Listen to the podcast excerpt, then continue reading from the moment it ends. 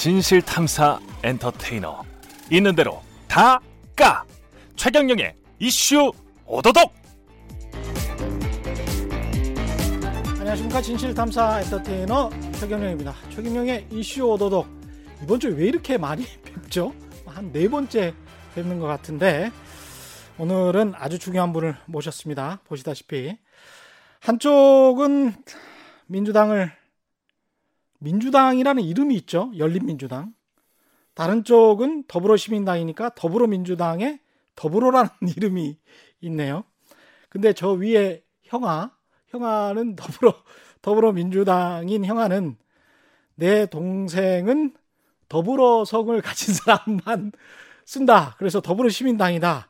나머지는 사칭 참칭이다. 뭐 이런, 이해찬 대표가 이런 이야기까지 했습니다. 민주당 지지층의 표심도 나뉘어지는 양상이고, 이게 서로 짠 건지 아니면 진심인지 이분 입장에서는 좀 속이 탈 수도 있을 것 같은데, 또 생각해보니까 비례대표 2번이야. 그래서 별로 속을 안 탈 것 같아요. 예, 열린민주당 비례대표 후보 2번에 이름을 올린 최강욱 전 청와대 공직기강 비서관 함께해 주셨습니다. 고맙습니다. 안녕하십니까. 예, 반갑습니다. 예, 네. 오늘 이렇게 오실 때는, 네, 원래 용인에 사시던가요? 네, 예. 용인에 오실 때는 뭐 지하철 아니면 차? 아니, 저 아침에도 방송 하나 있어서요. 예. 새벽부터 일어나서 차 가지고 왔어요. 차 가지고? 네. 그 유명한 차? 네네, 유명한 차. 아, 나 진짜 그 차 때만 되면 나오는데. 그게 도대체 무슨 말이에요? 댓글에 그런 것도 달리고 이걸 꼭 질문하라고 해서. 네.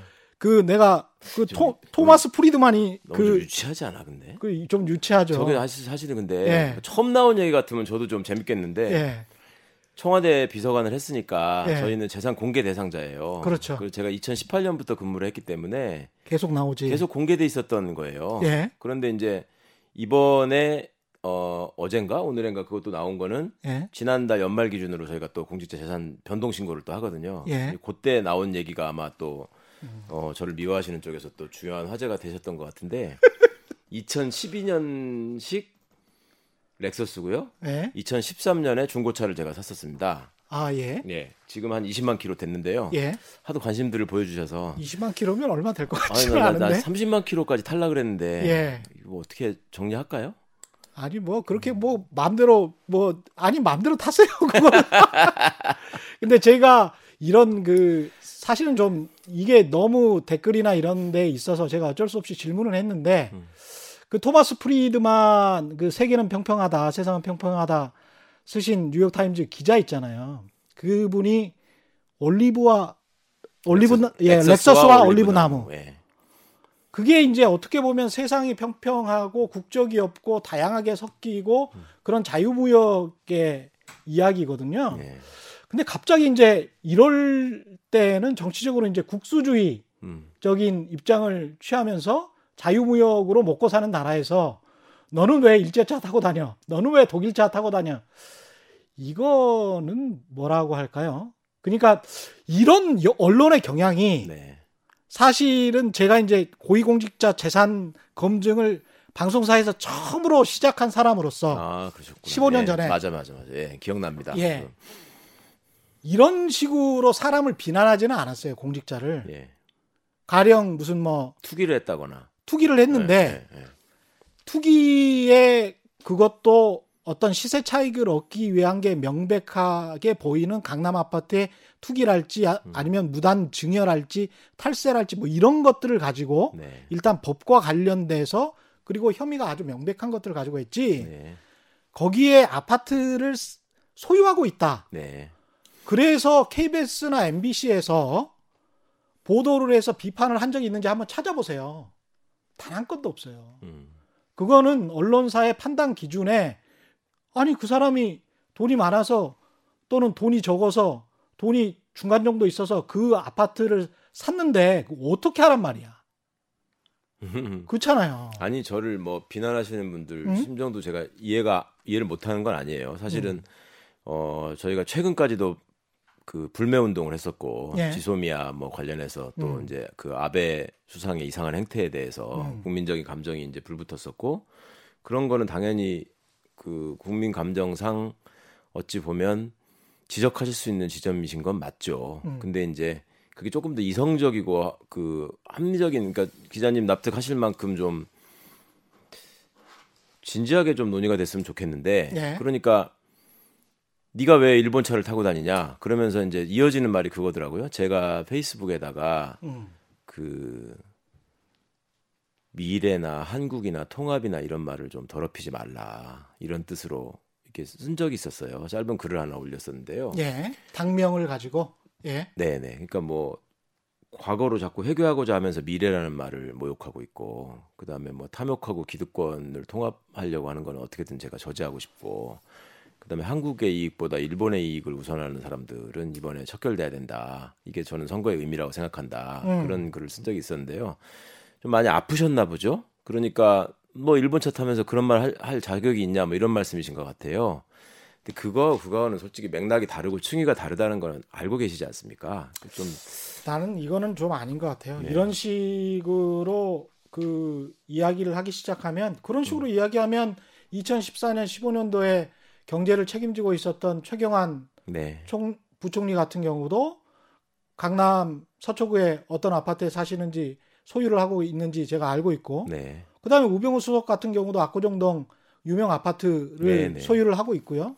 그런 식으로 비난을 하기 시작하면 한도 끝도 없어요. 그러니까 정리는 예. 돼야 될 거예요. 예를 들면 최 기자님하고 저하고 이름을 한자로 쓸 수 있잖아요. 예. 왜 순수 한글 이름을 안 짓고 너 중국 사람이냐, 신중이냐, 뭐 이렇게 하기 시작하면 예. 끝도 없잖아요. 끝도 없습니다. 예. 그래서 그건 좀 합리적으로 생각을 하셔야 될 것 같고, 이건 좀 언론이 저질스럽게 그 수준이 낮아지는 것들에 관해서는 좀 문제가 있다. 그래도 여튼 저한테 뭔가 기대와 성원을 보내주신 분들께 제가 가지고 있던 그런 결점이 상처가 됐다면 예. 저는 사과를 드려야죠. 죄송합니다. 그럼 뭐 정치인이니까. 네. 나 그 얘기 오늘 많이 듣는데. 정치인이니까 어쩔 수 없어요. 태어나서 처음 들었거든요. 오늘 아침에. 그러니까 청와대 계셨을 때까지는 정치인인 아니죠. 그거는 예. 이제 공무원 같은 네네. 그런 느낌이었죠. 공무원이에요. 공무원 같은 게 아니라.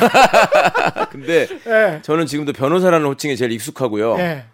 그다음에 무슨 비서관이라고 하는 것도 되게 이상했었어요. 사실은 예. 한 2년 가까이 들었지만. 예. 근데 아침에 저기 라디오 인터뷰하는데 우리 김경래 선생이 예. 자 이제 정치인을 모셨습니다. 어쩌고 하는데 예. 오 진짜 이상한 거예요. 태어나 처음 들었어. 저를 정치인이라고 부른 사람 오늘 아침에. 그 정치인이죠. 정치인이 되신 그러니까, 거지. 사실은 예, 맞아요. 어떻게 맞는데, 보면 청와대로 들어가셨을 때부터 이제 정치인이 된 거죠. 그렇게 생각하시는 분들이 많았죠. 예, 그게 이제 뭐 그렇죠. 일단 정무직이니까 아닌가? 아니, 정무직은 아니에요. 비서관은 별정직. 별정직인가?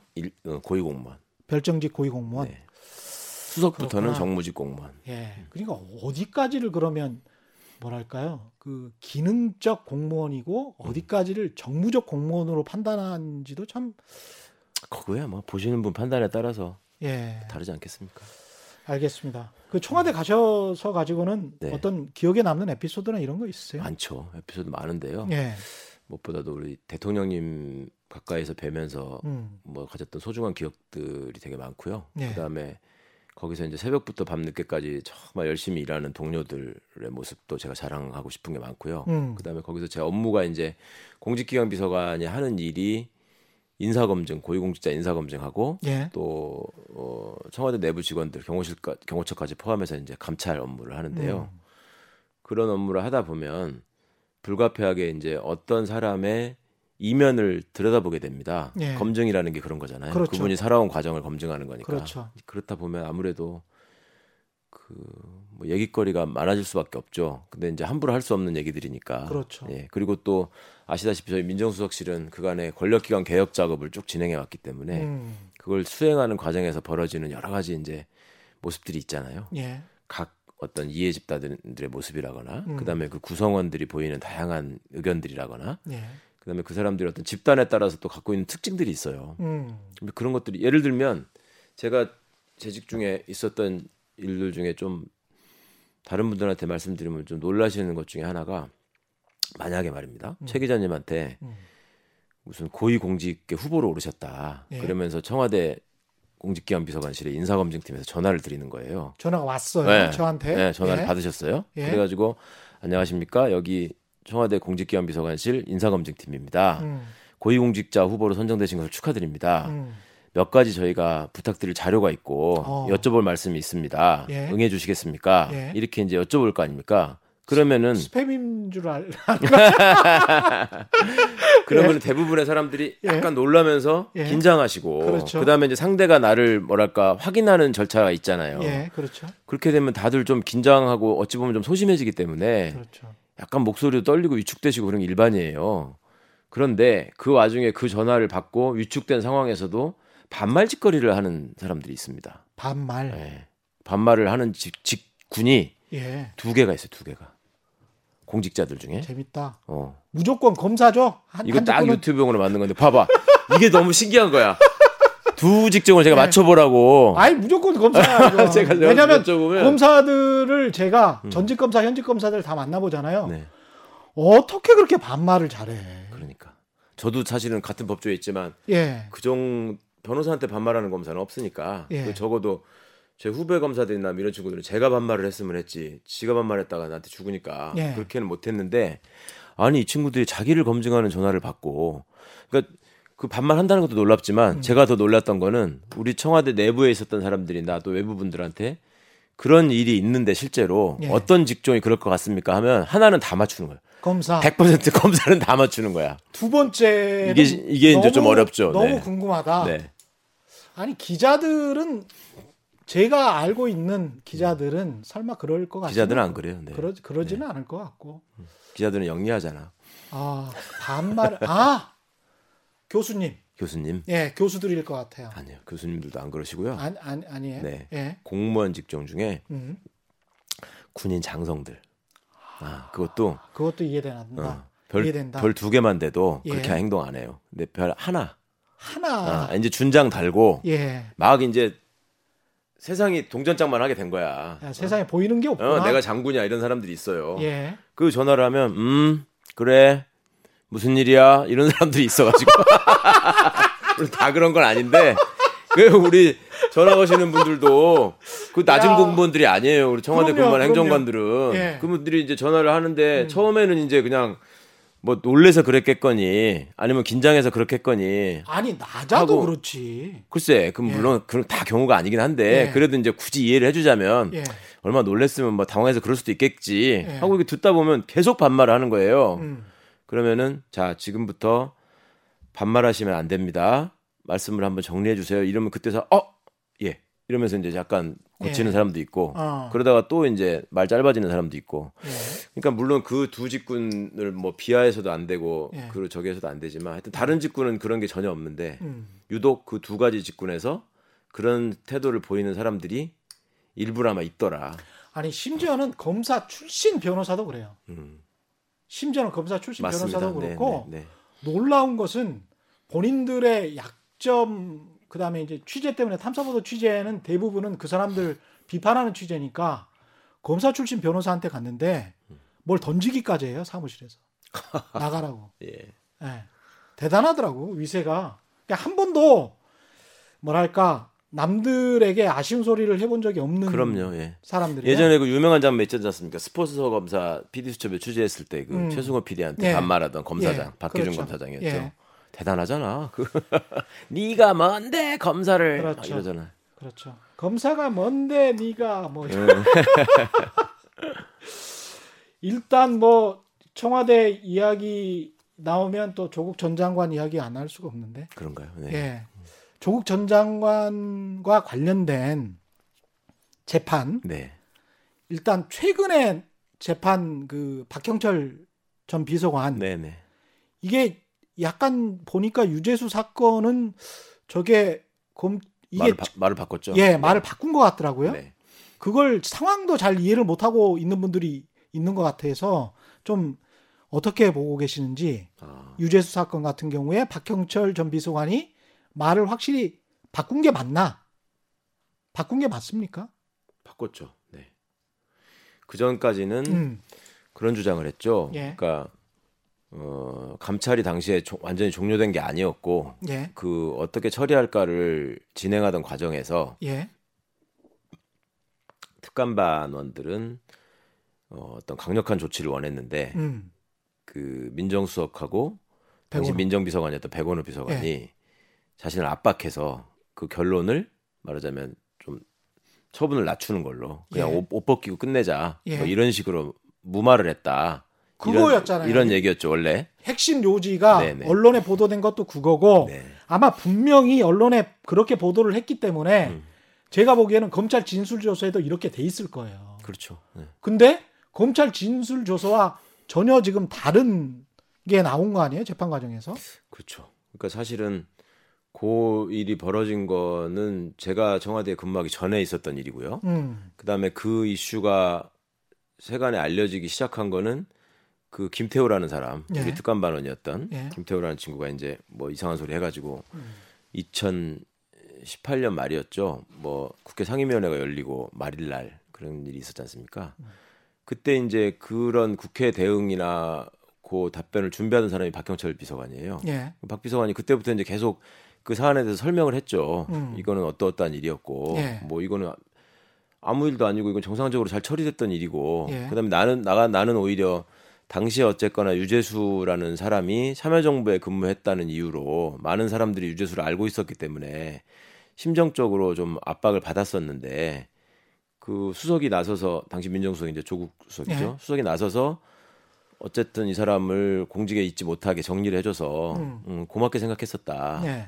이렇게 얘기를 했었어요. 저희도 다 그렇게 알고 있었고 예. 국회 답변도 당연히 그렇게 했고 그런데 그 갑자기 무슨 동부에서 뭘 수사가 진행되고 어쩌고 하더니 말이 이제 살짝 바뀌었죠. 그때 내부적으로 우리한테 하던 말이 바뀌었죠. 예. 사실은 그때 이러이러해서 반드시 뭐 저기 감찰을 의뢰하고 아니면 수사 의뢰를 하고 했어야 되는데 그냥 옷 벗기고 말았던 거가 잘못된 것 같다. 뭐 이런 식의 얘기를 갑자기 하기 시작했고 그렇죠. 그게 이제 언론에 보도돼서 알고 계시던 얘기잖아요. 예. 그런데 법리적으로는 이제 뭐가 문제냐면 직권 남용이 되려면 자기가 가지고 있는 권한의 범위를 넘어서는 행동을 해야 된단 말입니다. 예. 네. 그래서 기본적으로 누구의 권한을 침해한 것이냐, 요게 돼야 되거든요. 그렇죠. 네. 예. 그러면 그거를 최종적으로 결정하는 사람이 누구냐의 문제가 남는데, 그렇죠. 청와대 구조를 잘 모르시는 경우가 있던데, 특히 우리 저 곽상도 의원 이런 분들이 잘 모르는 것 같아요. 민정수석을 잠깐만 하셔서 그런지 자꾸 이상한 소리만 하고 그러는데 예. 청와대는 민정수석이라는 게 줄여서 민정수석이지 예. 공식 풀네임은 대통령 민정수석 비서관입니다. 그렇죠? 대통령 예. 비서실에 민정수석 비서관. 예. 그다음에 저 같은 사람은 대통령 비서실 공직기강 비서관입니다. 예. 그러면 같은 비서관인데 비서관 중에 수석이다라는 의미거든요. 그렇죠? 그러니까 수석과 비서관은 상명하복의 관계가 아니에요. 비서관의 고유 업무가 있고 예. 그 업무를 정해가고 종합하는 사람이 수석일 수 있고 이런 것이지. 그러니까 각 비서관별로 소관 업무가 다 딱 정해져 있고요. 예. 또 때에 따라서는 그 비서관들이 각각의 업무 분장으로 명확하지 않은 부분들을 협업을 해야 될 때가 있지 않습니까? 예. 그럴 때는 이제 당연히 수석 비서관이 그걸 주도해서 결정을 하게 되는 것이고, 비서관이 자신의 소관 업무에 대해서는 자기가 책임지고 결정을 하는 거예요. 그래서 고위 공무원이에요. 그래서 박형철 비서관이 전 비서관이 재판 과정에서 그 이야기를 한 거잖아요. 네네. 나는 그래서 이렇게 결정을 했고 그래서 올렸고 네네. 그것은 수석인 조국 수석의 권한이다. 네, 그렇죠. 이렇게 말을 바꿔버린 거예요. 네네. 그러니까 이제 조국 수석은 그럼 내 권한인데 그렇게 되면 무슨 직권 남용이냐. 그렇죠. 이제 원래 구성은 검찰의 주장은 예. 특감반의 권한을 침해했다라고 나온 거죠. 예. 그게 그렇게 되려다 보니까 박형철 비서관이 빠질 수가 없는 거예요. 왜냐하면 그 특감반을 직접 지휘하고 관장하는 책임자는 반부패 비서관이에요. 예. 그리고 수석은 반부패 비서관으로부터 그 결정 내용에 대해서 보고를 받고 그 내용의 방향을 그럼 조금 더 해보자 아니면 예. 오케이 이런 얘기를 하는 건 정도에 불과하거든요. 그러니까 예. 예를 들면 민정수석만 권한 남용을 했고 반부패 비서관은 하지 않았다. 이거는 불가능한 거예요. 예. 그러니까 당연히 공범으로 기소가 될 수밖에 없었고 근데 그 중간에 이제 윤석열 총장이나 이런 사람들은 박형철 비서관은 일종의 내부 고발자니까 빼줘야 된다 이런 궤변을 하다가 수사팀이 반박을 했죠. 그건 그렇게 될 수가 없다 법리적으로. 예. 그 바람에 이제 기소는 됐는데 그 전까지만 해도 기소가 안 될 거라고 생각을 했었나 봐요. 그러니까 그런 주장을 할 수 있었겠죠. 그렇죠. 그러니까 이제 결정적으로 네. 차이가 나는 게 그거예요. 감찰이 중단됐느냐 중단되지 않았느냐라는 거의 차이거든요. 예. 그러니까 지금 기소되기 전까지의 주장은 중단됐다. 그러니까 종결되지 않았는데 종결을 시킨 거다 이런 거였고 지금의 주장은 종결이 됐었다. 네. 네, 그리고 그 다음에 민정수석이 결정하는 권한이 있는 거죠. 이렇게 바뀐 거예요, 말이. 네, 정상적인 절차대로 그대로 진행된 거밖에 없는 거죠. 그렇죠. 재판 과정에서는 처음부터 민정수석이나 민정비서관은 그때는 반부패 비서관 차원에서 감찰 조사가 종료가 됐었고 그 처리 방안을 놓고 세 사람이 논의한 적은 있다. 그리고 그 논의할 때 그 당시의 상황에 비춰봐서 또 그때까지 밝혀진 사실관계에 비춰봐서 지금 수사로 밝혀진 부분보다 당시에는 더 적었단 말입니다. 밝혀진 비위 사실이 거기에 합당한 처분을 재량의 범위 내에서 한 것이다. 이렇게 얘기를 한 거였죠. 그러니까 그 점을 왜 이거를 정상적으로 처리를 해가지고 끝까지 파헤쳐서 막 거덜을 냈어야 되는데 거기서 끝냈느냐. 그러니까 특감반의 권한을 침해하고 남용한 것이다. 이렇게 얘기를 했는데 이제 막상 재판이 시작되니까 담당했던 비서관이 그건 특감반의 권한이 아니고 민정수석의 권한이다. 이렇게 말을 바꿨단 말이죠. 그러면 공소사실의 기본이 무너진 겁니다. 이제 그렇죠. 직권남용이라는 게 있을 수가 없는 거죠. 유재수 사건 같은 경우도 그렇고 이제 사모펀드 그다음에 또 표창장 이런 게 있는데 이 조국 전 장관과 관련해서 계속 질문을 드릴 수밖에 없는 게 열린민주당의 이미지 또는 더 씌워진 이미지 자체가 자꾸 그런 식으로 이제 이야기를 하잖아요. 그 조빠. 아, 그래요? 예. 그다음에 무슨 뭐 이 조국 수호. 네. 그다음에 이제 문빠 중에 극절 문빠. 네. 그리고 좀 극단적인 그런데 좀 흠결이 있는 것 같은. 네. 그래서 이제 아까 그 렉서스 무슨 뭐 정봉주. 네. 무슨 뭐 손혜원. 네. 이게 다 이제 보수 또는 이 또 보수 야당 이쪽에서 보수지들 또 보수 야당에서 주장하는 그런 이야기들인데 그 이야기들에 관해서 가장 크게 이제 국민들한테 다가오는 게 조국은 그래도 문제가 있었던 거 아닌가. 특히 표창장 같은 경우는 그 전형적인 내로남불의 그 프레임 안에서 빠져나올 수는 없는 것 아닌가. 그런 근데 그거를 옹호하는 거는 문제가 있는 거 아닌가 이런 이제 인식이란 말이죠. 어떻게 생각하십니까 이거는? 일단 그 보수 야당이라고 자처하는 사람들의 비판이 본인들을 좀 돌아보고 난 다음에 했으면 좋겠어요. 그러니까 이제 똥 묻은 개들이 할 얘기는 아닌 것 같고 일단 기본적으로 사실 뭐 나경원 씨가 한 행태만 보더라도 이거는 좀 국제적이잖아요. 차원을 훨씬 넘어서고. 그 점을 하나 말씀드리고 싶고요. 좀 그런 말을 할 자격이 있는 사람들이 좀 나서서 했으면 좋겠다.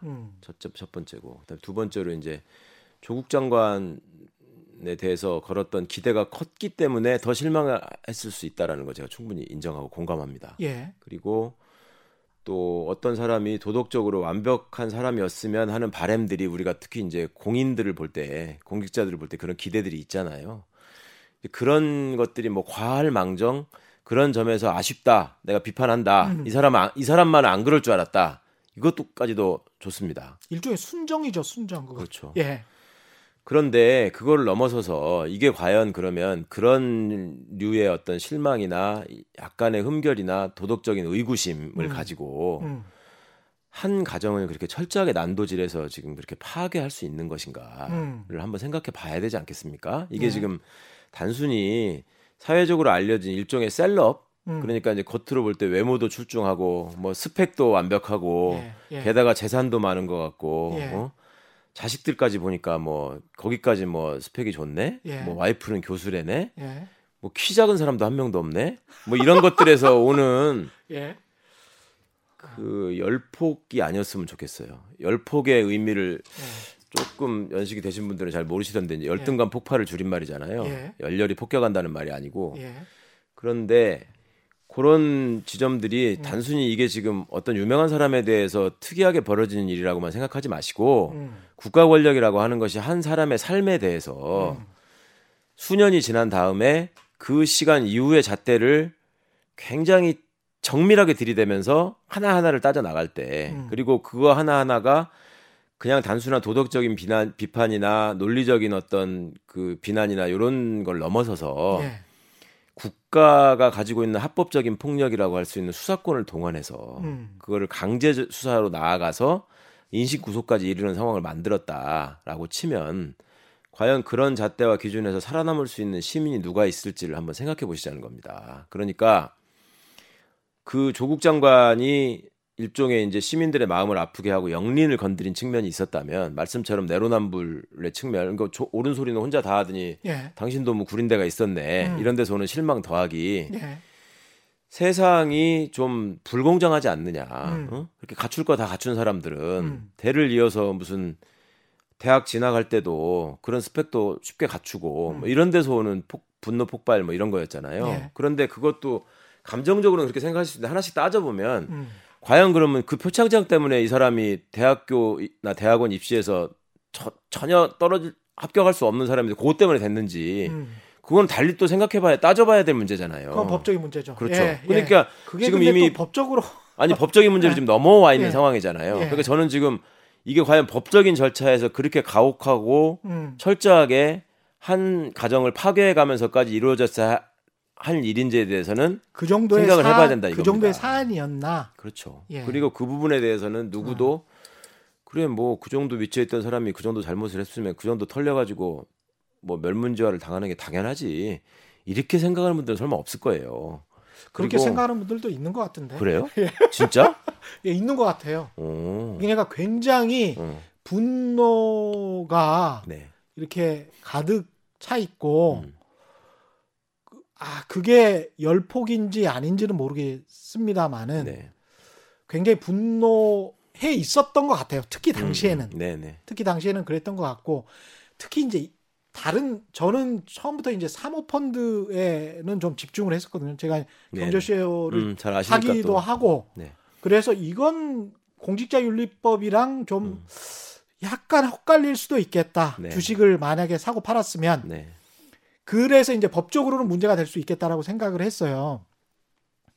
표창장 인턴 그거는 제가 방송기자연합회 저널리즘 특위를 하는데 거기에 있었던 교수님도 당시에 상황을 이야기를 하면서 내 딸도 다 그랬다라는 거예요. 네. 당시에 그 입시 제도가 그래서 근데 이제 그 큰 그림 내에서의 진실이 있고 요것만 이제 확대를 해서 보면 대중들이 또 나는 살기가 계속 힘들었는데 이제 분노하는 지점들이 네. 또 있잖아요. 네. 근데 그거를 잘 비집고 들어가서 이제 핵폭발처럼 만들어낸 것이죠. 네.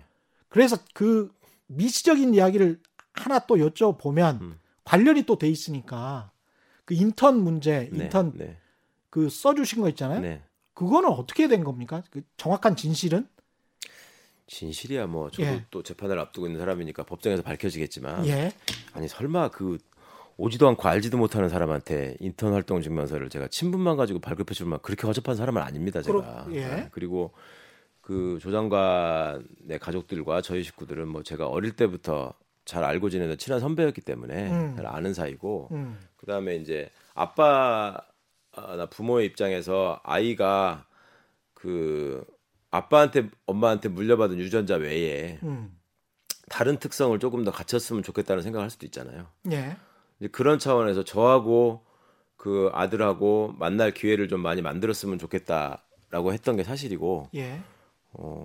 그 일종의 인턴 활동 확인서라고 하는 거는 그 아들 원희가 그 고등학교 다닐 때부터 제가 이제 사무실에 한 번씩 불러가지고 이러저러한 얘기도 해주고 얘기도 들어주고 그다음에 간단한 일도 시키고 심부름도 시키고 예. 이러면서 확인해줬던 일이에요. 근데 그거 다 빼고 지금 특정 시점에 하나만 딱 부각을 해가지고 이제 네. 제가 아까 라디오 방송에서도 말씀을 드렸는데 지금 죄명이 무슨 뭐 사문서를 위조해준 사람이 무슨 할 말이 있냐 뭐 이런 식으로 얘기를 하는데 사문서 위조는 윤석열 씨 장모처럼 은행원도 아니고 은행장도 아닌 사람이 예. 은행 명의의 잔고 증명서를 위조하는 걸 사문서 위조라고 하고요. 예. 그거는 형법에서 처벌을 합니다. 그런데 제가 작성한 거는 사문서 제가 작성할 수 있는 권한을 갖고 있는 사람이고요. 그렇죠. 예. 법무부의 청매의 변호사로서 예. 제 이름으로 된 문서를 적은 거예요. 그러니까 이거는 사문서에 해당하지만 사문서 위조가 아니라 설사 그 내용이 그 100% 허위라고 하더라도 그거는 위조가 아니라 허위사문서 작성에 해당하는 거고요. 그거는 법적으로는 처벌할 수 없는 범죄예요. 그냥 양심에 관한 문제구나. 그럼요. 예. 그리고 그거를 그렇게 하니까 이거를 미우니까 기소는 해야 되겠고 그다음에 기소를 해야 되는 이유는 기소를 해놔야지 제가 어떻게 청와대에서 쫓겨날 것 같고 예. 그다음에 그 기소 시점이 또 검찰 인사발표하기 30분 전이었어요. 그것도 검사장 결재도 받지 않고 차장 전결로 했단 말이죠. 예. 그러니까 그렇게 서둘러서 그다음에 기소부터 하고. 예. 그러니까 그다음에 또 하나의 문제는 그 인턴 활동 확인서에 관한 얘기가 그 사건 초기부터 많이 나왔잖아요. 무슨 키스트가 어떻고 예. 뭐 어디 예. 봉사 활동이 어떻고 뭐 서울대 공익인법부 연구소가 어떻고 막 나왔는데 거기 관련돼서 그거 작성해 주신 분들이 다 있잖아요. 예. 그런 분들 기소됐다는 소리 들어보셨어요? 그리고 그런 어떤 공공기관이나 이런 거에 비해서 저는 개인들이 모여서 하는 법무법인이었는데 예.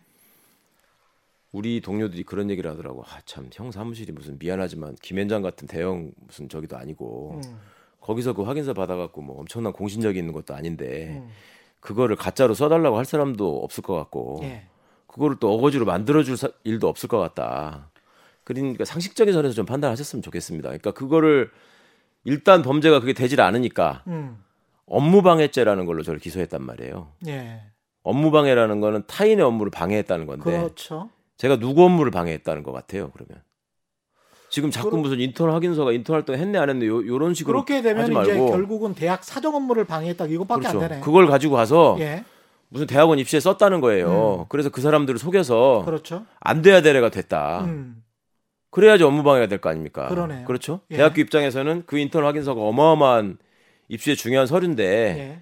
그거를 갖고 왔기 때문에 없었으면 안 되래가 됐다. 이게 이제 업무 방해의 전형적인 케이스가 교과서에서 보면은 예를 들면 컨닝하는 거 그런 게 이제 법적으로 따지면 업무방해예요. 예. 위계에 의한 업무방해. 자기가 실력대로 했어야 되는데 이렇게 봐가지고 성적을 올렸다. 예. 그러면 이 사람에 대한 정당한 평가를 방해한 거잖아요. 이런 게 업무방해인데 그걸 업무방해로 기소를 해놓고 심지어 이제 저하고 그 두 부부가 공모를 했다. 이렇게 기소를 한 거란 말입니다. 지금. 재밌다. 그 납득이 가세요. 그러니까 이 단어 선택이 굉장히 중요하군요. 그래서 예. 말장난을 하는 거예요. 자꾸 예. 그러니까 법조 기자들이 중요하다는 게 그 검찰 얘기만 받아 적을 게 아니라 한번 생각을 해보라고. 그 업무방해 무슨 업무를 방해했는지를 그러니까 있어야지 업무방해가 될 거 아니에요. 그럼 그 업무가 이 친구가 기 인턴 확인서를 갖고 가서 어디다 제출했는지를 확인이 돼야지. 그래야지 그 학교의 업무를 방해한 거 아니겠습니까? 기본적으로. 생각해보니까 신문사, 방송사 검찰, 법원, 교회까지 당시에 제 아이는 이제 중학교 3학년 정도 나이인데 그 관련해 가지고 무슨 뭐 봉사활동 네. 증명서 네, 떼려고 네, 네, 네, 네. 앞에서 3시간, 4시간 거기에서 뭐 하고 아니면 또는 하지 않고 뭐 정직한 아이들은 했겠고 예. 정직하지 않은 아이들은 안 했겠고 근데 그거를 하려고 해도 법원 관계자를 좀 알아야지 거기를 들어가고 네, 그렇죠. 신문사 관계자를 알아야지 좀 들어가거든요. 네네. 그렇게 해서 그냥 대충 떼우고 그 증명서 받아서 가령 자유령 사립고등학교 좋은 데를 들어갔다라고 하면 우리나라에 걸릴 사람들이 뭐 수백만 명 되겠네. 그런 정도가 예. 아니고요. 저 같은 사람의 그런 거를 그렇게 어거지로 해서 기소를 한다면 제 말씀을 아까 조금 더 마치자면 예. 그러니까 고 업무방해라고 해서 기소를 할 거면 제가 언제 어떻게 모여가지고 셋이서 어떻게 논의를 해서 나는 이걸 가짜로 만들어줄 테니까 이걸 갖고 와서 어디다가 내라 이걸 알아야 될 거 아니에요. 그렇게 해서 이 대학에 이게 필수 코스니까. 그렇죠. 이게 꼭 필요하고 그래서 제가 만들어줬어야 되고. 그게 다 입증이 돼야 될 거 아닙니까? 공소장에 그게 써 있어야 돼요. 그러네. 공소장도 예. 두껍게 써야 되거든요. 공소장 딱 한 장이에요. 예. 한 장짜리 공소장 많잖아요. 아니 물론 예. 음주운전 같은 거 한 장이거든. 예. 근데 이거는 제가 말씀드린 것처럼 그런 얘기들이 담겨야 돼. 예.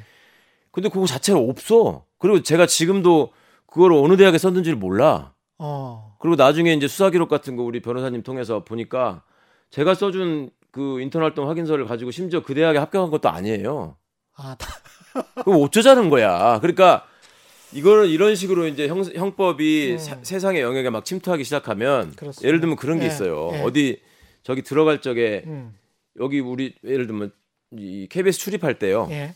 막 급할 때 있으시잖아요. 예. 출입증을 안 가져왔어. 예. 어? 그러면 동료 누가 갈 때 여기 안 열리니까 게이트가 야 여기 한 번만 찍어줘 이럴 수도 있잖아. 한 번만 찍어줘 그럴 수 있죠. 그렇지. 그럼 예. 열리잖아요. 예. 그러면 남의 신분증을 가지고 들어온 거 아니에요. 이거는 업무방해도 아니고 위계에 의한 공무집행방해죄예요. 법적으로 따지면 여기는 공공기관이니까 그럼. 위계에 의한 공무집행방해. 아유 말도 어려워. 그 출입증이 자기 거 아닌데 예. 남의 걸로 들어온 거 아니에요. 예. 속인 거라 위계라는 게 속였다는 말이에요. 그러네. 속였다. 그리고 그 앞에서 예. 출입자들의 그 신원을 확인할 업무를 하시는 분들이 계시잖아요. 청경분들의 방호원분들이 계시잖아요. 그분들의 업무를 방해한 거예요. 그게. 그러네. 그거는 업무방해보다 훨씬 무거운 범죄. 위계에 의한 공무집행방해죄는 그걸로 이제 여기 서가지고 지금 그러면 중앙 대검이나 중앙지검의 간부들이 와가지고 기소하기 시작하면 예. 그다음에 또 하나 법조인들은 다 연수원 다니면서 2년차 때 15라는 생활을 하거든요. 15. 예, 예. 그 실무수습을 하는 예. 거죠. 검사, 법원, 검찰 가가지고. 네. 예. 그러면 거기 가서도 통상의 경우에 지금 현업에서 일하고 있는 검사나 판사들의 경우에는 검찰청은 중앙지검 경우에는 약간 타이트하게 출근부를 관리한 적이 있었어요. 예. 근데 법원이나 예. 뭐 변호사 시보도 하고 이러는데 예. 그런 데는 가는 날 가서 인사드리고 그 술 먹잖아요. 그 술 먹고 중간에 회식 한번 하고 예, 술도 되게 진하게 먹어요. 시보들. 예. 그리고 두 달쯤 끝나는 날 가가지고 또 예. 인사하고 이게 다야. 맞아요. 예. 두 달 동안 실무수습 열심히 했다고 이렇게 써주거든. 그렇지. 그러면 그때 그 사람들 뭐야? 그거 다 그거는 공문서예요. 사문서도 아니고. 그러네. 그렇죠. 법원 검찰에서 확인해 준 거잖아요. 예. 그거를 허위 공문서 작성은 허위 사문서 작성이 아니고 허위 공문서 작성은 처벌받는 범죄예요. 공문서니까. 그러네요. 그럼 그때 당시에 법원장, 검사장, 검찰총장, 대법원장 다 기소하라고. 그러니까 이게 지금 공정성을 화두로 해서 말하자면 조장관을 난도질하고 사람들이 가지고 있는 시민들이 가지고 있는 어떤 갈수록 훼손돼가는 공정성의 가치에 대한 분노 예. 이런 것들이 폭발하는 지점을 이용한 거 아닙니까? 그렇죠. 그런데 공정성을 앞에 내세우고 실제로 진행한 법적 절차라는 수사의 행태는 가장 불공정하게 이루어졌다는 말씀을 드리는 겁니다. 지금 제가 말씀드리는 것처럼 그런 불공정 사례가 어디 있습니까? 더 이상. 최 변호사님 오니까 좀 이해가 된다. 예? 근데 그동안에 몇 달 동안 근 뭐 한 1년에 가깝죠. 네. 지난 8월부터니까 계속 어떤 세례를 받았어요. 그래서 네. 이미지가 이미 그렇죠. 낙인 찍혔어. 그리고 열린민주당의 지금 비례 후보로 계신 분들도 그 이미지 낙인 찍힌 분들이 굉장히 많아요. 그래요? 남들에 의해서 그 적들에 의해서 네. 이른바 네. 그분들은 마치 이분들을 적으로 생각하는 것 같아요. 네. 예, 그래서 막 낙인을 찍어요. 이 사람은 뭐가 문제? 네네. 이 사람은 음주운전을 했고, 이 사람은 뭐를 했고, 이 사람은 뭐를 했고, 뭐 이런 식으로 쭉 낙인을 찍잖아요. 근데 그게 이제 유권자 머릿속에는 깊숙이 박혀 있어요. 네. 그래서 이제 더불어민주당 입장에서는 아, 이게 뭔가 그 같이 가면 같이 가는 것 같으면 네. 뭔가 유권자들 그 흔들리는 그 중간에 조심해서 이 뭐 이렇게 아슬아슬한 분들한테 우리가 표를 못 받을 것 같아. 네네네. 그래서 지금 거리두기를 해야 될 것 같아. 그렇죠. 그렇게 하는 건지. 아니면 진짜로 이해찬 대표가 말씀하시는 것처럼 절대 아니야. 네. 소자도 아니야. 네. 이런 건지 어떻게 보십니까? 첫 번째는 이제 부자 몸조심 경향이 강하고요. 예. 잘 가고 있는데 예. 또 옛날에 잊혀졌던 쟁점이 다시 또 부활해가지고 다른 사회적인 소모적인 논란이 생기는 걸 원하지 않는다. 집권당으로서 저는 충분히 보일 수 있는 자세라고 생각합니다. 예. 그리고 선거잖아요. 지금은. 예. 선거라는 거는 남의 당이 잘 되도록 선거운동하는 건 아니에요. 예. 자기 당이 잘 돼야 되는 거고요. 또 특히 본인들이 선택한 당이 잘 되기를 원하는 이번 이제 비례정당이라는 특이한 행태가 지금 그렇죠. 처음 지금 실험이 예. 되는 거잖아요. 예. 그럴 때 어쨌거나 당의 공식적 입장으로 더불어시민당을 택했기 때문에 그런 선거운동 방식으로서 열린민주당을 공격하는 건 저는 충분히 가능하다고 생각합니다. 그런데 한 가지 제가 아쉬운 점은 그런 거예요. 무슨 적자서자 얘기를 하실 일이 아니고요. 예. 그렇게 저희들끼리 그 얘기가 뭐 나왔다길래 어제 웃으면서 그랬어요. 이게 우리는 이제 조금 들떨어졌다고 버림받은 효자다. 응? 버림받은 효자다. 그러니까 나중에 예. 부모님 편찮으시고 그러면 나이 드셨을 때 예. 누가 돌아가서 모시는지 한번 보자. 그런 얘기들을 했었고요. 그다음에 이제 우리 최 기자님 무슨 그런 식의 낙인이 찍혀있는 사람들이 있다라고 예. 말씀을 하셨는데 저한테 예를 들면 일부 유권자들에게는 아니 그렇죠. 예. 저한테 찍혀있는 낙인이라고 하자면 이제 그 수구 세력의 입장에서는 저를 예를 들면 무슨 법치 파괴 오적 중에 한 사람으로 꼽은 기사도 제가 봤어요. 아 그런 기사도 있었어요? 청와대에 있으면서 제가 놀림감이 됐었는데 사람들이 별로 관심을 갖지 않았던 예전에 무슨 새로운 보수당인가? 예. 그거 잠깐 있었다가 없어진 당 있잖아요. 예, 예. 그때 뭐 이름도 기억 안 나는데. 예. 그러니까 바른미래당이 깨지면서 뭐 새 보수당을 만들었잖아요. 유승민 뭐 그거구나. 예. 네, 예. 하태경 예. 뭐 좀 몇 명 예. 있어 갖고. 예. 그때 하태경 씨가 잠깐 대표를 하면서 법치 파괴 5적을 발표했다고. 아. 누군지 아세요? 누구예요? 1번. 예. 문재인. 2번. 예. 추미애. 3번. 조국. 4번. 유시민. 5번 최강욱. 아, 그래도 그 랭킹 안에 들어갔다는 게 그게 거물입니다. 나 깜짝 놀랐어요, 진짜. 엄청난데요. 다음에는 이제 국회의원 하시고 장관 하시는 각인데. 장관이 뭐야? 대권이야, 이거는. 얼마나 예. 그때 저희 사람들이 저를 놀렸는지. 예. 여튼. 예. 그런 거 뭐 그 사람들 입장에서 정치적인 이득을 위해서 뭐 그럴 수 있다고 쳐요. 말도 안 되지만. 법치는 뭐 앞장서서 파괴한 것들이 그런 얘기하는 거 정말 제가 기도 안 쳐서 뭐 그런데 근데 이제 그 기본적으로 그 더불어시민당의 입장에서 열린민주당이 그 유권자들한테 별 호응을 받지 못하면 예. 굳이 그런 얘기 하실 필요가 없어요. 그렇잖아요. 그렇죠. 무시 전략이 제일 좋은 거예요. 상대를 그렇지. 자꾸 언급할수록 그 사람을 인식하게 되는데 사람들이 그렇죠. 그게 이제 프레임 싸움에서도 가장 주의해야 될 거 아닙니까? 그렇습니다. 남에게 빠지지 마라. 예. 그런데 뭔가 지금 더불어시민당을 지지하는 더불어민주당의 입장에서 신경 쓰이는 지점이 있는 거죠. 그렇죠? 그 신경 쓰이는 지점이라는 게 외적으로 지금 외화되고 있는 형태가 열린민주당의 지지율이 지금 나날이 올라가고 있다는 거. 예. 그러니까 보통 생각할 때는 상식적으로 민주당이 더불어시민당을 택하고 지지한 순간 예. 열린민주당은 쪼그라들어서 3%도 안 되는 정당으로 소멸할 것이다. 이게 일반적인 지지난주까지 예측이었어요. 실제로. 아, 그래요? 정치권 언저리에서. 그런데 의외로 그렇지가 않았잖아요. 그건 물론 더불어시민당이 만들어지는 과정에서 약간의 잡음도 있었고, 그다음에 이제 거기에 이제 비례대표로 제시됐던 라인업이 과연 민주당 지지자들의 수요를 충족했느냐, 예. 요구를 충족했느냐는 문제가 있을 수 있겠죠. 예. 그런데 다른 한편으로는 제가 아까 낙인 말씀을 드려서 말씀을 또 길게 드리는데 열린우리당에 참여하고 있는 저를 포함한 몇 분 여러분들의 후보들이 지금 유권자들이 보시기에 끌리는 지점이 있는 것 같아요. 그러니까 그 끌리는 지점이라고 하는 것이 싫어하는 사람들의 측면에서는 어떻게든 낙인을 찍어가지고 나쁘게 보이려고 하는 지점이었는데 그렇죠. 끌리는 지점이라고 하는 게 저 사람들이야말로 진짜 문재인 대통령을 지킬 사람들인 것 같다. 아니면 화끈하네 뭐 이런 거. 저 사람들이야말로 예. 검찰개혁을 어떤 어려움이 있더라도 끝까지 해내고 검찰에 맞서서 검찰의 잘못과 검찰의 직권남용과 이런 것들을 지적해내고 싸울 것 같다. 이런 이미지가 생겼나 봐요. 예. 그게 당연히 신경이 쓰이실 거고 그렇다 보니 저쪽은 뭐 우리하고 상관이 없다. 뭐 문재인 정부를 팔지 말고 뭐를 참칭하지 말라 이런 말씀을 하셨잖아요. 예. 근데 제가 지금까지 단 한 번이라도 무슨 출마 선언을 한 이후로 대통령을 끌어들여서 말씀을 하거나 청와대 얘기를 하거나 그런 적이 없었어요. 제가 단 한 번도.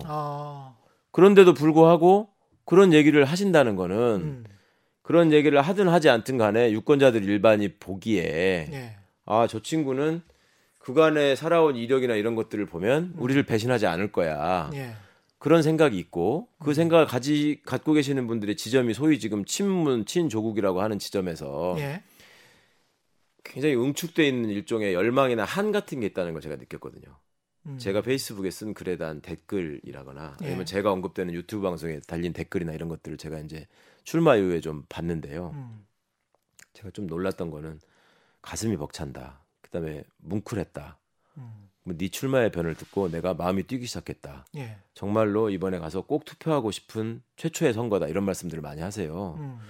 그 마음은 뭔가 우리가 더 밝은 미래, 좋은 세상으로 나아가기 위해서 열심히 대통령과 정부가 분투를 했는데 여당도 민주당도 나름 최선을 다해서 국민들의 의견을 수렴해서 잘 해보려고 했는데 예. 충족하지 못한 지점이 일부 있었던 거죠. 그러니까 그거를 열린민주당이 나서서 채워준다면 우리가 너희들을 지지하겠다. 그리고 너희들이 일종의 그 특공대로서 잘할 수 있는 지점을 가서 싸워서 다 물리치고 이겨내라. 이런 요구셨던 것 같아요. 근데 진짜로 문재인 정부가 그 하고 싶은 일을 못했던 이유가 네. 또는 안 했던 이유가 힘이 없어서 못했던 겁니까? 국회에 힘이 없어서 못했던 건지 아, 아니면 사실은 문재인 정부의 성격이 네. 제가 경제쇼를 하면서 제 기준으로 봤을 땐 중도 보수나 중도 진보라고 하기는 좀 그렇고 네. 문재인 정부의 성격은 약간의 진보와 상당히 이 큰 중도 보수 합리주의자들의 모임 정도인 것 같다. 네. 근데 그 정부에 대해서 처음에 이미지는 노무현 정부 때도 그랬고 문재인 정부 때도 그렇고 반대 세력이 있어서 그런지는 모르겠지만 너무 큰 이 진보의 아우라가 있는 거예요. 네. 근데 그거를 어떨 때는 정의당 입장에서 봤을 땐 그걸 이용을 아주 교묘하게 잘 하고 그랬다가 정책을 실제로 입안할 때는 중도 보수의 색깔을 보이는 것 아니냐. 그래서 저 사람들은 도대체 진보냐 뭐냐. 그리고 끝나고 나면 또 5년 끝나고 나면 이거는 뭐 보수당 이른바 비판 세력들은 또 이제 수구 보수당이라고 하겠죠. 네, 네. 달랐던 게 도대체 뭐지? 이렇게 이제 또 이야기를 할 수도 있을 것 같거든요. 있죠. 네. 예. 그러니까 국회에서 21대 국회에서 열린민주당이 정말 뭐 약진했다. 네. 그럼 뭐가 바뀝니까? 아하. 결론은 그거였구나. 예. 그러니까 그거 있어요. 예. 예전부터 왜 한 사람의 10걸음보다 10사람의 한 걸음을 뭐 그런 얘기가 있었잖아요. 집권을 해서 이제 정권을 운영하다 보면 저도 청와대에 가서 바깥에 있을 때와 참 많이 생각하고 많이 달라진 점이 있다면 그런 건데요. 예. 국민 각계각층의 다양한 요구들이 있고 그 요구들이 수렴돼서 실현되는 과정이 이제 정책 결정의 과정 또 집행 권력을 통한 행정 집행 이렇게 되는 거 아니겠습니까? 근데 문재인 정부의 국정 철학은 권력기관의 권한 남용을 철저하게 제도적으로 방지하는 장치를 만들고 예. 그다음에 촛불 시민의 명을 받들어서 이게 과거의 국정농단 같은 그런 권한 남용으로부터 벗어나겠다. 철저하게 민주적인 정부를 지향하고 있잖아요. 그렇다 보니까 화끈한 개혁을 바라시는 분들의 기대에 미치지 못하는 면이 많이 있을 거예요. 당연히 그렇죠. 저거 뭐 말 이상한 언론이나 있으면 그냥 가짜뉴스 맨날 생산하고 그러는데 저것들을 당장 구속해야지 왜 저걸 가만히 놔둬. 뭐 이런 거 있을 수 있잖아요. 예. 그다음에 아니 재벌들이 지금 정권 바뀌고 나서 달라진 게 뭐 있어. 해먹을 거 다 해먹잖아. 뭐 이런 것들이 있잖아요. 예. 그러면 그걸 화끈하게 하려면 어떻게 해야 될까요? 화끈하게 하려면 과거로 돌아가면 화끈하게 할 수 있어요. 옛날식으로 중앙정보부를 동원하고 그렇지. 보안사 동원하고 해가지고 날이면 날마다 마음에 안 드는 사람 잡아다 패는 거예요. 그러면은 법원도 민주적이어야 되는 그렇죠. 그게 이제 더딜 수밖에 없고요. 저도 안에 있으면서 답답한 적이 진짜 많았어요. 그죠? 그러니까 네. 청와대 민정수석실의 공직기관 비서관이라고 하는 사람은 생각보다 굉장히 사람들이 센 걸로 알아요. 그리고 아니, 실제로 권한을 행사하기로 마음을 먹으면 이름이 무시무시하잖아요. 그렇죠. 예. 많은 걸 할 수 있어요. 예. 쉽게 말해서 잘 나가는 공무원들의 앞길을 다 막아버릴 수 있는 자리였어요. 그렇죠. 그렇지만 아무리 내 마음에 들지 않아도 법의 근거가 없고 절차에 맞지 않으면 할 수 없는 게 법치주의예요. 그리고 제가 또 하나 느낀 게 뭐가 있냐면 이런 말씀도 꼭 한번 드리고 싶어요. 대통령이 바뀌잖아요.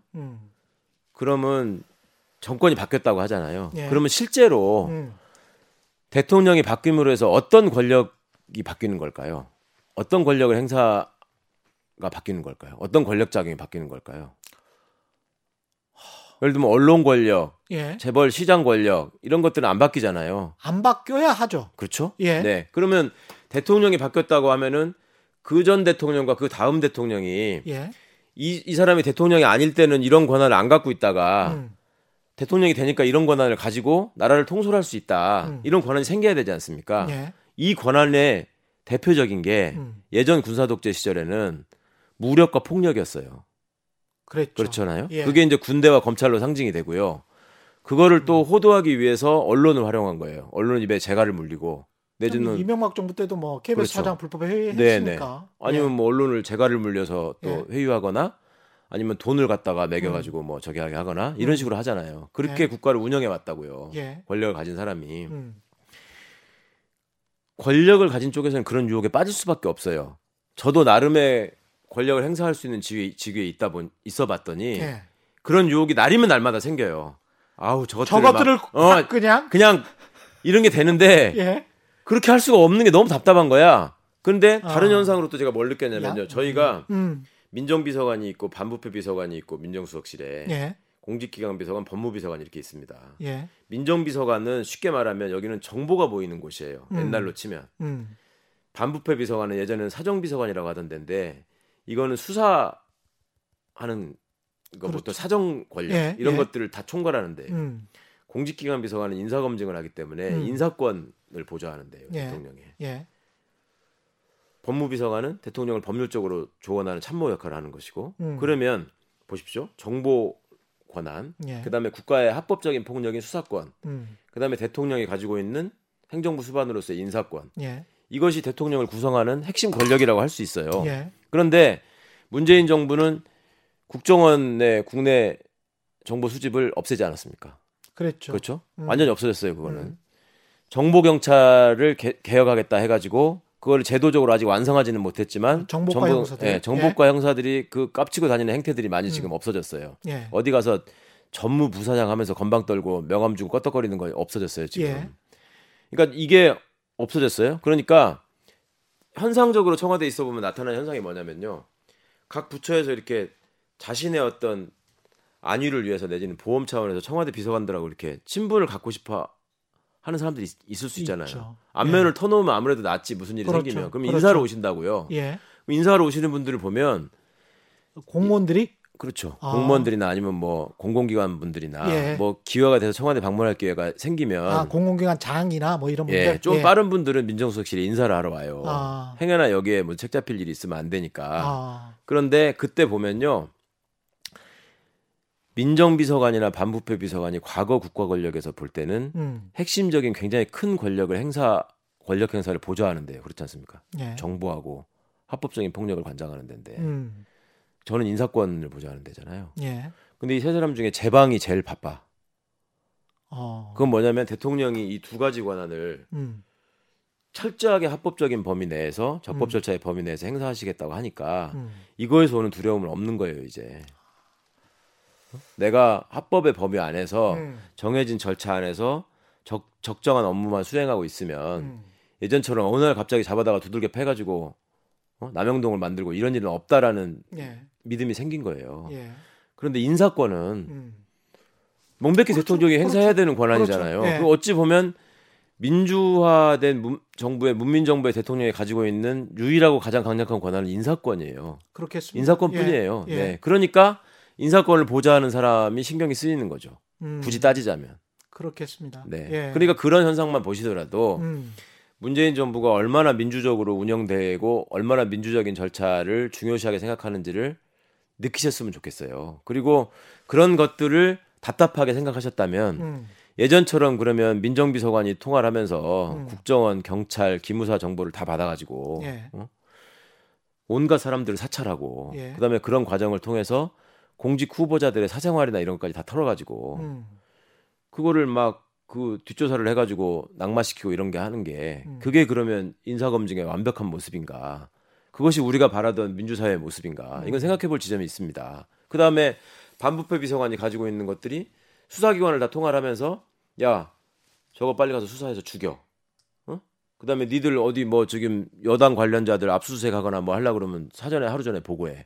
그 짓을 다 했거든요. 그랬죠. 그리고 심지어 지금 제가 말하는 윤석열 하나회라고 하는 검찰의 특정 집단이 과거 정부에서 나름의 검찰의 에이스 내지는 엘리트라고 자부하고 군림하면서 그 친구들이 제일 열심히 했던 일이 그 일이에요.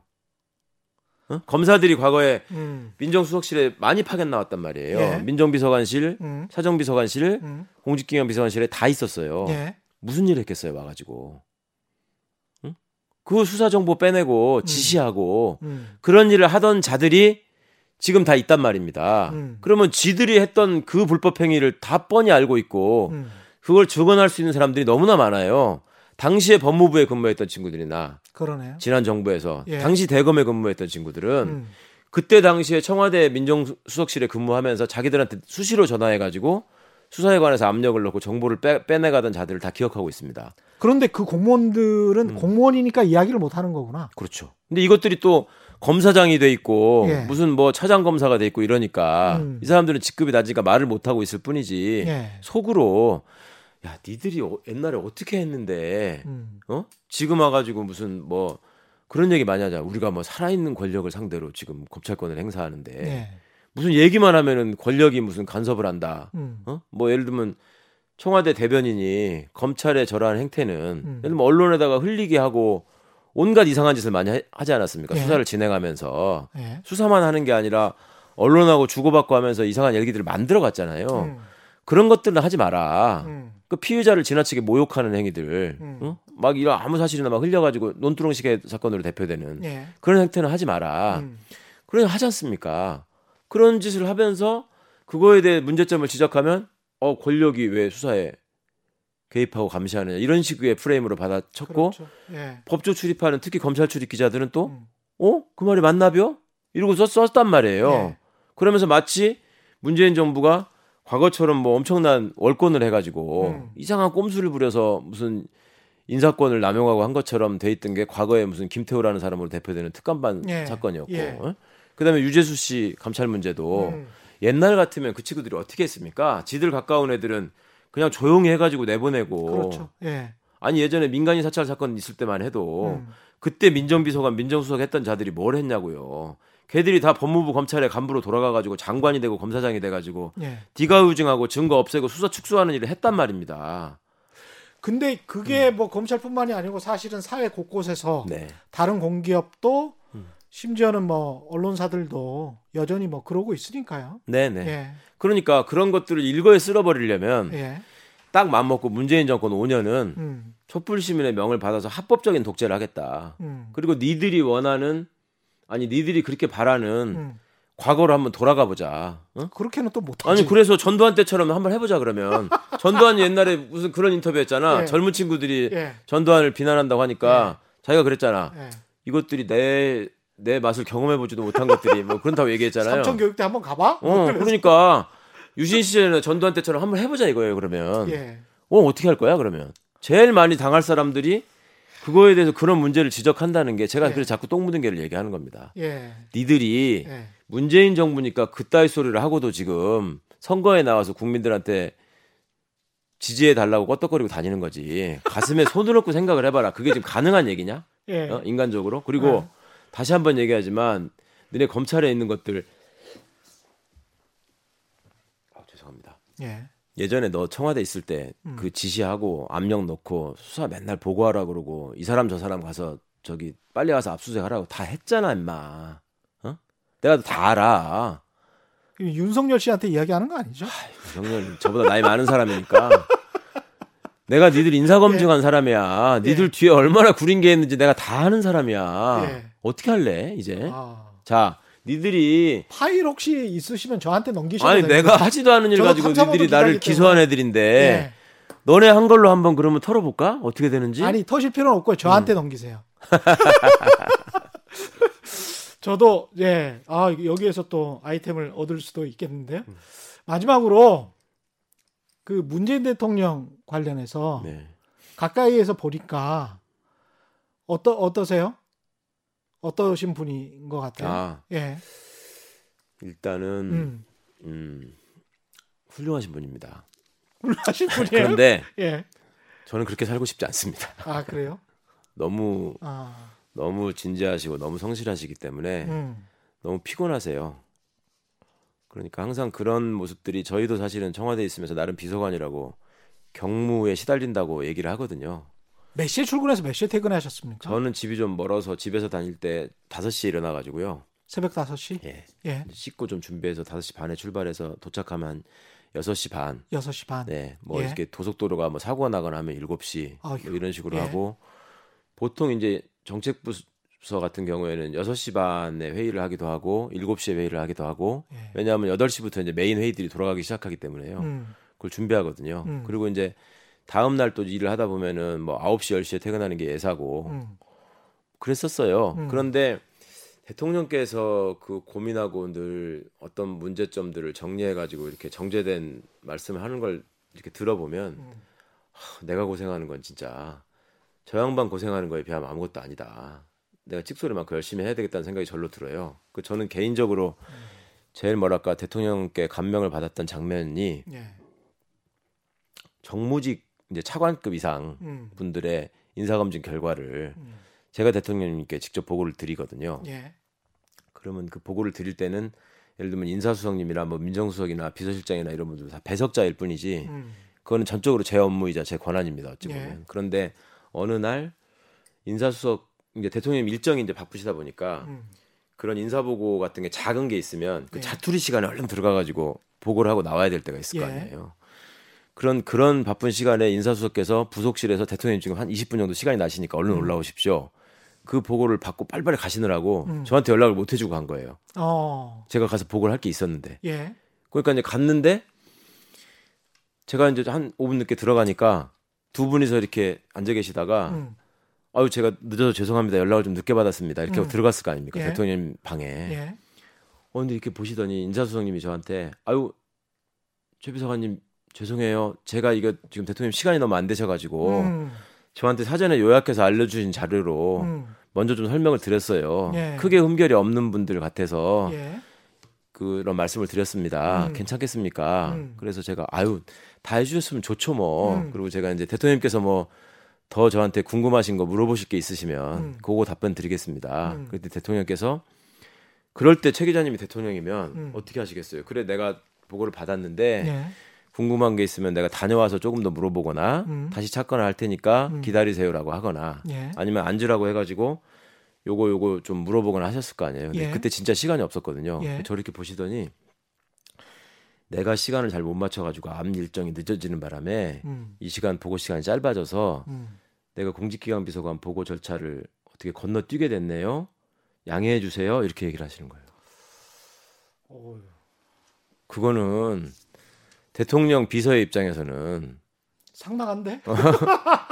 아우 나는 진짜 그때 정말 뭉클했어요. 이분이 이렇게까지 한 사람 을 존중하고 그 사람의 권한을 또 인정하고 그다음에 정해진 절차를 이렇게까지 철저하게 지키려고 하시는 분이구나. 싫어하죠? 아 그럼요. 그다음에 대통령님이 뭐가 불편하냐면 어디를 가시든지 녹음기가 예. 따라다녀. 항상 그 요만한 그 나무로 이렇게 해가지고 그 안에 녹음기가 들어있어요. 그거를 제1부속 비서관이 대통령님들 수행하는데 어디를 가시든지 대통령님이 앉으시면 그걸 딱 갖다 놔 앞에다가. 식사를 하실 때도 그렇고 업무를 하실 때도 그렇고 예. 아무 때도 사적으로 말씀하실 순간이 없는 거예요. 그러네요. 그거 어떻겠어요. 내가 얘기를 하다 보면 특히 일이 막 스트레스가 많고 힘들수록 한 번씩 객적은 소리도 하고 쌍욕도 하고 이러면서 푸는 거 아니에요. 그렇죠. 보통 사람들이. 그렇죠. 그게 다 녹음된다고 생각해 보세요. 어휴, 끔찍하네. 그래서 제가 대단히 훌륭한 분이지만 저는 그렇게 살고 싶지 않다라는 말씀을 인 겁니다. 근데 이제 대통령은 아니지만 국회의원은 되려고 하시는데 예. 이 열린민주당 국회의원이 만약에 되신다면 되시고 싶은 이유가 뭐예요? 그게요. 예. 사실은 제가 이건 얼마나 믿어주실지는 모르겠는데 저를 아시는 분들은 제가 없는 얘기를 만들어서 하지 않는다는 점을 인정을 해주셨으니까 예. 제가 자신 있게 말씀을 드리겠습니다. 제가 사직을 한 게 세간에 알려져 있기를 3월 16일 날이 공직 사퇴 시한이어서 그날 사직한 걸로 알고 계시는 분들이 많아요. 예. 그렇지 않습니다. 저 그 전에 사직했습니다. 그런데 3월 16일 날 새벽에 페이스북에 제가 올렸을 뿐입니다. 예. 사직의 변을. 예. 그냥 3월 16일이라고 막 하고 가시는데 청와대 비서관의 정확한 인사 명령 일자나 이런 것들은 일종의 보안이기 때문에 제가 정확히 확인해 드릴 수는 없지만 그 전입니다. 예. 그리고 그때만 하더라도 제가 국회의원이 되고자 해서 사직을 한 건 아니었습니다. 아 그래요? 네, 제 정확한 목표나 뜻은 뭐였냐면 어떻든 지금 제가 청와대를 들어갈 때, 청와대에 있을 때, 그다음에 청와대를 나와서라도 제 마음속에 수건처럼 돼 있는 제가 그리고 이 시대에 제 나름의 역할을 뭐라도 하나 필부로서 하고자 한다면 저는 가장 중요한 게 검찰개혁이라고 생각을 하면서 들어갔었고요. 예. 근무를 하면서 이게 제대로 안 됐을 때 얼마나 이게 흉폭한 무기가 돼서 국민들을 위협할 수 있는지를 예. 뼈저리게 느낀 사람입니다. 그냥 언론으로 보신 거하고 저희가 또 청와대에서 내려다보는 예. 거하고는 보이는 방향이 달라서 그럼요. 보이는 범위가 다를 수 있거든요. 엄청나게 많이 보셨어요. 저는 속속들이 봤습니다. 예. 그 상황에서 이 권력이 이 권한이 제대로 통제되지 않으면 민주적으로 통제되지 않으면 얼마나 위험한 상황이 되는지를 목도했고요. 예. 그리고 그 와중에 저도 칼을 겨누는 일종의 표적이 됐고 그랬죠. 예, 그다음에 말도 안 되는 상황을 겪었고 그 표적이라고 하는 것이 제가 변호사 최강욱이었다면 벌어지지 않았을 일입니다. 그거는 제가 그렇죠. 청와대 비서관이기 때문에 벌어졌던 일이고요. 또 청와대 경제수석실에 있는 비서관이었으면 벌어지지 않았을 일입니다. 그러네요. 제가 민정수석실에 있는 비서관이었기 때문에 벌어진 일입니다. 그리고 이 친구들이 노렸던 거는 어떻게든 저 껄끄러운 자를 기소를 함으로 해서 쫓아내자. 이거는 소위 조중동이 보이는 프레임을 보셨으면 아실 거예요. 제가 저기가 기소된 후에 저 뻔뻔한 놈 기소됐는데 왜 안 나가냐. 어? 여태까지 기소되고서 나가지 않은 사람은 단 한 명도 없다. 조국 장관 청문회에서도 그랬으니까요. 예. 그래서 제가 농담으로 그랬어요. 청와대 있을 때 내가 대한민국 역사상 최초의 연예인 출신 비서관이고 나갈 때는 최초의 피고인 신분의 비서관으로 나간다. 이제 그 얘기를 했는데 그렇게 하면서까지 하고자 했던 건 뭐냐면 자기 권한의 강화, 그다음에 기득권의 유지 이런 거였거든요. 예. 그런데 아까 최 기자님 말씀처럼 그런 얘기들을 선거 국면에서 국민들한테 그게 알려져야 되고 그다음에 이번 선거가 검찰개혁은 말씀처럼 법안도 올라가 있고 통과됐고 뭐 이제 되는 거 아니야 이렇게 생각하시는 분들 의외로 많아요. 그렇죠. 그렇죠. 예. 근데 끝날 때까지는 끝난 게 아닙니다, 진짜로. 그러면 그 끝날 때까지 끝난 게 아니다라는 얘기를 내부 사정을 속속들이 아는 제가 그리고 나름대로 방송이나 이런 활동을 통해서 시민들께 그런 내용들을 검찰에 관한 내용들, 권력에 관한 내용들을 제가 나름대로 전달을 하고 있었거든요. 예. 그런 스피커로서의 역할을 제가 하지 않으면 아, 이 얘기가 묻힐 수 있겠다.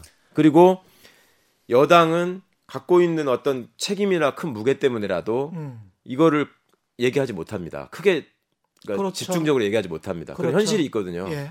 제가 그 역할을 하고 싶었어요. 그런데 많은 분들이 제가 그 역할을 자임한다고 했을 때 야, 그런 상황에서 상대가 그러면 네가 고치고자 하는 상대가 가장 두려워하는 방법이 뭔지를 생각해라. 그 상대를 바로잡고자 그 상대의 나쁜 짓을 어떻게든 바로잡고자 내지는 척결하고자 해서 나온 길이라면 예? 상대가 제일 두려워하는 길이 뭔가를 생각해봐라. 그거는 네가 국회에 들어가서 국회에서 네 스피커가 최대화되는 것이다. 그리고 단순히 전직 청와대 비서관으로서 일종의 해적 방송을 통해서 하는 얘기와 예. 국회의원이 의석을 가지고 하는 얘기는 예. 이 스피커의 크기가 엄청 다르다. 그렇죠. 예. 근데 그거를 왜 굳이 아니라고 하고 안 하려고 하느냐. 그게 무슨 정치판이라고 하는 게 막 더럽고 발을 담그면 안 되는 걸로만 네가 생각하는 것 같은데 정치가 할 수 있는 긍정적인 기능이 분명히 있는 것이다. 그리고 비례는 언제든지 관두면 그 다음 사람이 승계를 하기 때문에 의석에 손실이 있는 것도 아닌데 하는 데까지 해보고 그게 되면 어찌 보면 새로운 정치의 모습을 네가 나름대로 한번 보여줄 수도 있는 거고 예. 해보다가 도저히 그런 어떤 장벽에 막혀가지고 안 된다고 하면 그때는 과감하게 아무 부담 없이 던지고 나올 수 있고 그렇죠. 그렇잖아요. 우리 편 의석이 줄어드는 게 아니니까 그런 제안들을 너무나 많은 분들이 진지하게 해주셨고요. 그리고 이제 다른 방송들을 통해서 소개가 됐지만 특히 이제 이번에 우리 열린민주당에 함께하신 우리 주진영 선배께서 예. 그 전에 이제 KBS에서 같이 방송하고 이러면서 이제 저희가 많이 이제 가까워진 사이였는데 예.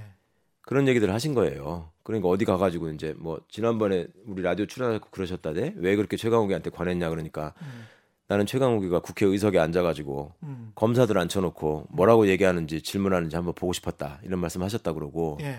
저한테도 많은 분들이 댓글이나 이런 걸로 당신이 국회에 들어가가지고 국정감사 때 윤석열 총장하고 마주하는 모습을 꼭 보고 싶다. 이런 말씀들을 하시는 분들이 많아요. 예. 그래서 그 안에까지 정리되지 않으면 제가 한번 보여드리겠습니다. 그 안에까지 정리가 되지 않는다는데 윤 총장 나가란 이야기네. 아니 뭐 저 그렇게 얘기하지 않았습니다. 주어가 없습니다. 예. 4월 선거가 언제죠? 4월 15일인가요? 16일인가요? 네, 15일입니다. 예, 15일 이후에 검찰하고 언론 이야기만 한번 저랑 집중적으로 한번 다시 한번 해보시죠. 그러시죠. 예, 예, 아주 재밌을 것 같습니다. 열린민주당 비례대표 후보 1번. 아, 2번. 예, 최강욱 전 청와대 공직기강 비서관이었습니다. 고맙습니다. 감사합니다. 예, 네. 최경영의 이슈 오더도 오늘로써 시즌 1, 12회를 모두 마치고요. 시즌 2가 바로 시작됩니다. 저는 단단한 껍질에 쌓여있는 더욱 다양한 이슈를 들고 시즌 2에서 다음 주에 돌아오겠습니다. 고맙습니다.